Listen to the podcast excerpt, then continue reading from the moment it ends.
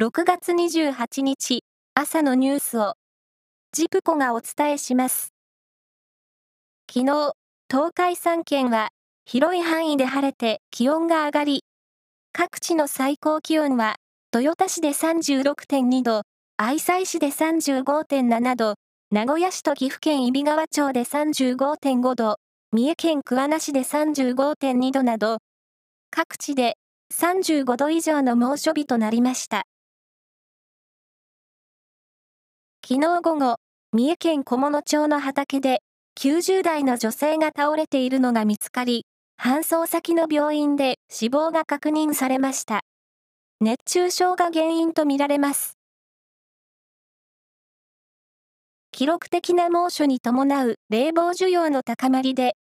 東京電力管内の電力需給が厳しくなる恐れがあるとして、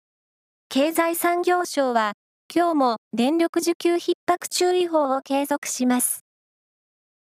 東京電力のほか、北海道電力と東北電力の各グループも、明日の需給が逼迫する可能性があるとして、需給逼迫準備情報を初めて出しました。厚生労働省は、企業に対し、社員の副業を認めているのかいないのか、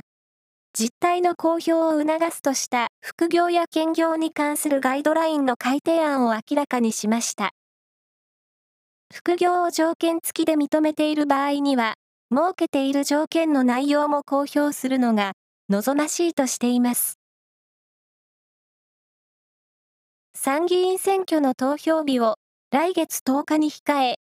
2週間前にあたるおとといまでに期日前投票を済ませた人は有権者のほぼ2%に達し、217万5232人となりました。